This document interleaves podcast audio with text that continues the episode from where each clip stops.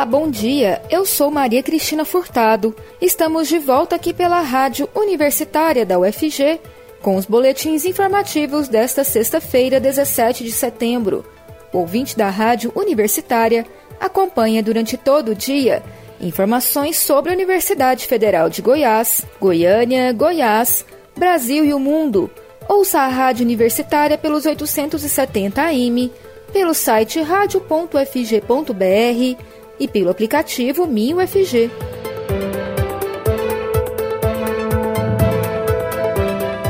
A partir de outubro, a destinação de vagas e serviços realizados nos 11 hospitais estaduais que ficam em Goiânia passará a ser feita pela Secretaria de Estado de Saúde de Goiás, serviço que é realizado até agora pela Secretaria Municipal de Saúde da capital. A mudança é um pleito antigo da gestão estadual e é defendida pelo secretário da Saúde Ismael Alexandrino desde 2019, quando tomou posse no cargo, mas a gestão municipal é contrária. A alteração, por outro lado, teve o apoio de pelo menos 244 outros municípios goianos. A alegação é que, com isso, os pacientes das demais cidades goianas terão tratamento igualitário em relação aos moradores de Goiânia.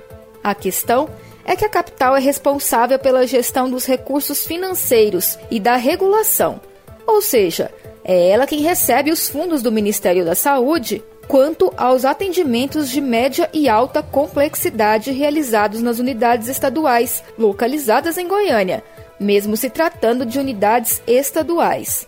Ao final do ano, há um encontro de contas entre Estado e município para verificar os repasses, o que é chamado de Protocolo de Cooperação entre Entes Públicos. Para tal, as demais cidades goianas realizam a programação pactuada integrada com a capital, e sempre que necessitam dos serviços nas unidades, é feito esse acordo. A mudança na regulação dos serviços e vagas nos hospitais estaduais da Secretaria Municipal de Saúde de Goiânia para a Secretaria de Estado de Saúde de Goiás não vai prejudicar os moradores da capital de acordo com o secretário da Saúde Ismael Alexandrino.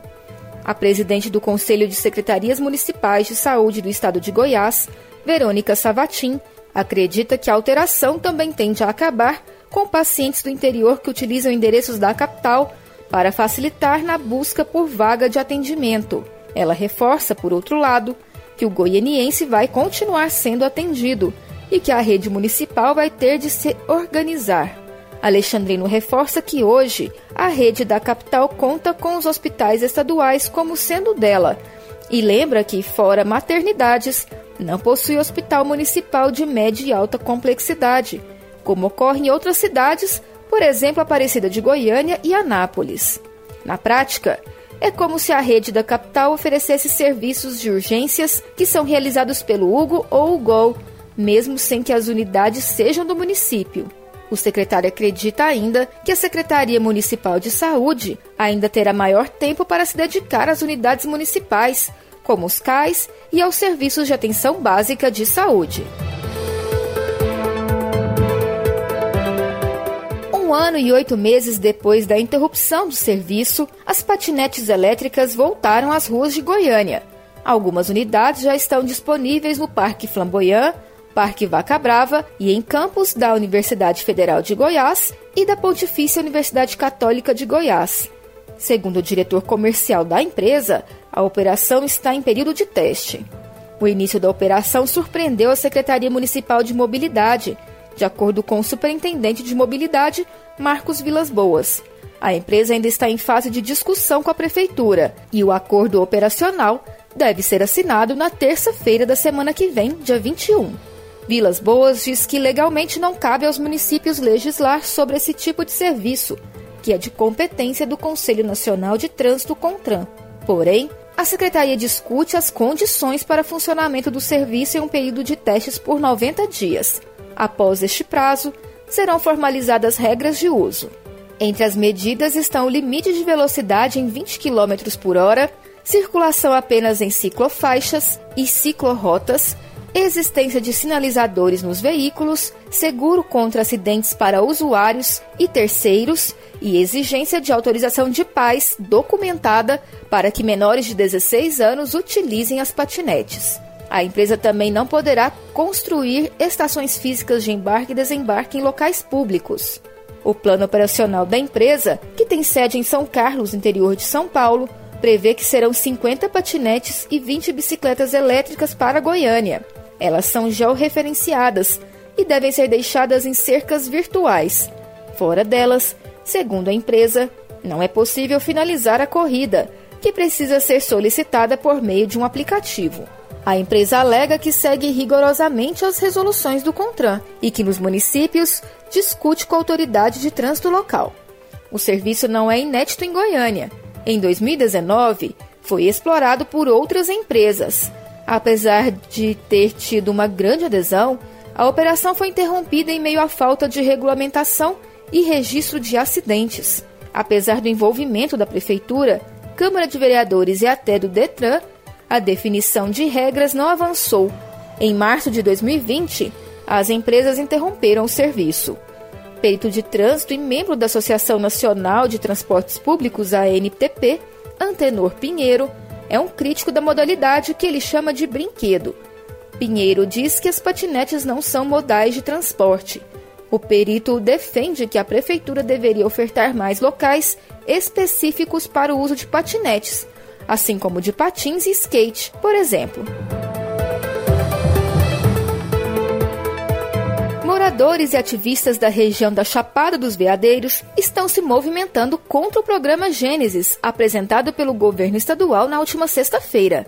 A iniciativa prevê investimento em 20 cidades da região, sendo nove nesta primeira etapa, em 10 eixos que vão desde a infraestrutura ao turismo, sendo que neste último está prevista a construção de grandes obras arquitetônicas nos parques estaduais Águas do Paraíso, em Alto Paraíso, e Terra Ronca, em São Domingos.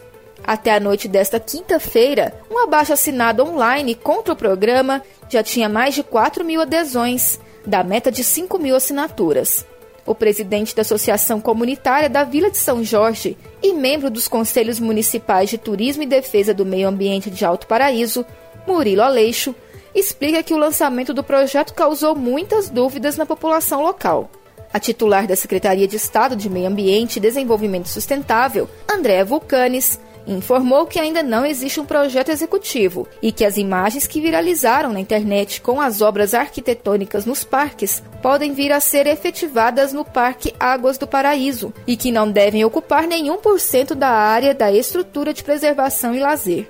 André explica também que até o momento o programa foi apenas lançado e que os detalhamentos e discussões junto aos municípios irão acontecer até março de 2022. A partir da próxima semana, o Estado deve iniciar as oficinas nos nove municípios integrantes da primeira etapa do programa Gênesis, onde se dará o debate sobre a implantação do projeto. Entretanto, Aleixo diz que poucas pessoas poderão participar das oficinas de discussão e que a população tem medo de que os moradores locais não sejam ouvidos. De acordo com ele, calçamento, acesso à saúde, saneamento básico e a transformação de um lixão em aterro sanitário são mais importantes para a população local neste momento. O presidente do Instituto Espinhaço, que concebeu o projeto, Luiz Cláudio de Oliveira, diz que a intenção inicial do programa Gênesis está sendo distorcida. Oliveira explica que ele e o Instituto Espinhaço têm participado de uma série de trabalhos voluntários na região há cerca de seis anos e o principal intuito do programa Gênesis é melhorar a qualidade de vida da população local. O governo estadual reservou cerca de 3 milhões e 900 mil reais para a elaboração dos projetos, planos e programas, todos a partir de compensação ambiental de empresas que atuam na região. A umidade relativa do ar pode chegar a 9% em Goiânia ainda esta semana, oscilando assim entre os estados de alerta e de emergência, que é quando a umidade relativa fica abaixo de 12%. Isso colocaria a região entre as com menor umidade relativa do ar, assim como já foi registrado em cidades da Bahia e do Piauí. A passagem da frente fria oriunda do sul do Brasil não provocou as chuvas esperadas no estado, e com isso a massa de ar seco volta a se fortalecer. As temperaturas máximas devem apresentar elevação, e a umidade entra em declínio no período da tarde, apresentando índices muito baixos.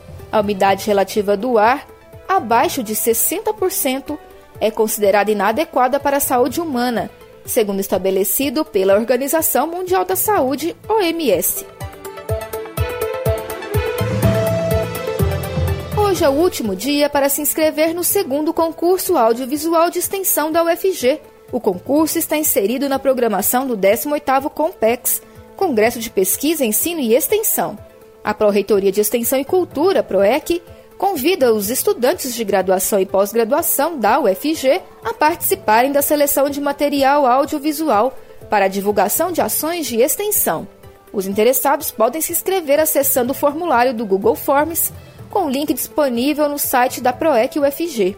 Deve também escolher um projeto de extensão ou de cultura, realizada em uma das unidades acadêmicas ou unidade acadêmica especial ou órgão. Assim, deve elaborar um vídeo animado de até 3 minutos de duração e até 10 megabytes, contendo título, objetivos da ação de extensão, público externo atendido, resultados principais e conclusão. Para tirar dúvidas e solicitar mais informações, basta enviar uma mensagem para o endereço eletrônico compex.ufg.br.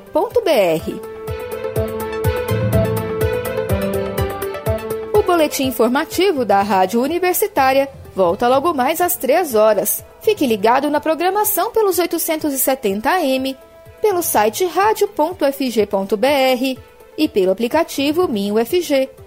A Rádio Universitária também está nas redes sociais. Siga a rádio no Instagram e no Facebook. E não deixe de conferir os informativos em formato de podcast pelas redes sociais e nas principais plataformas digitais de áudio. E se puder, fique em casa. Maria Cristina Furtado para a Rádio Universitária.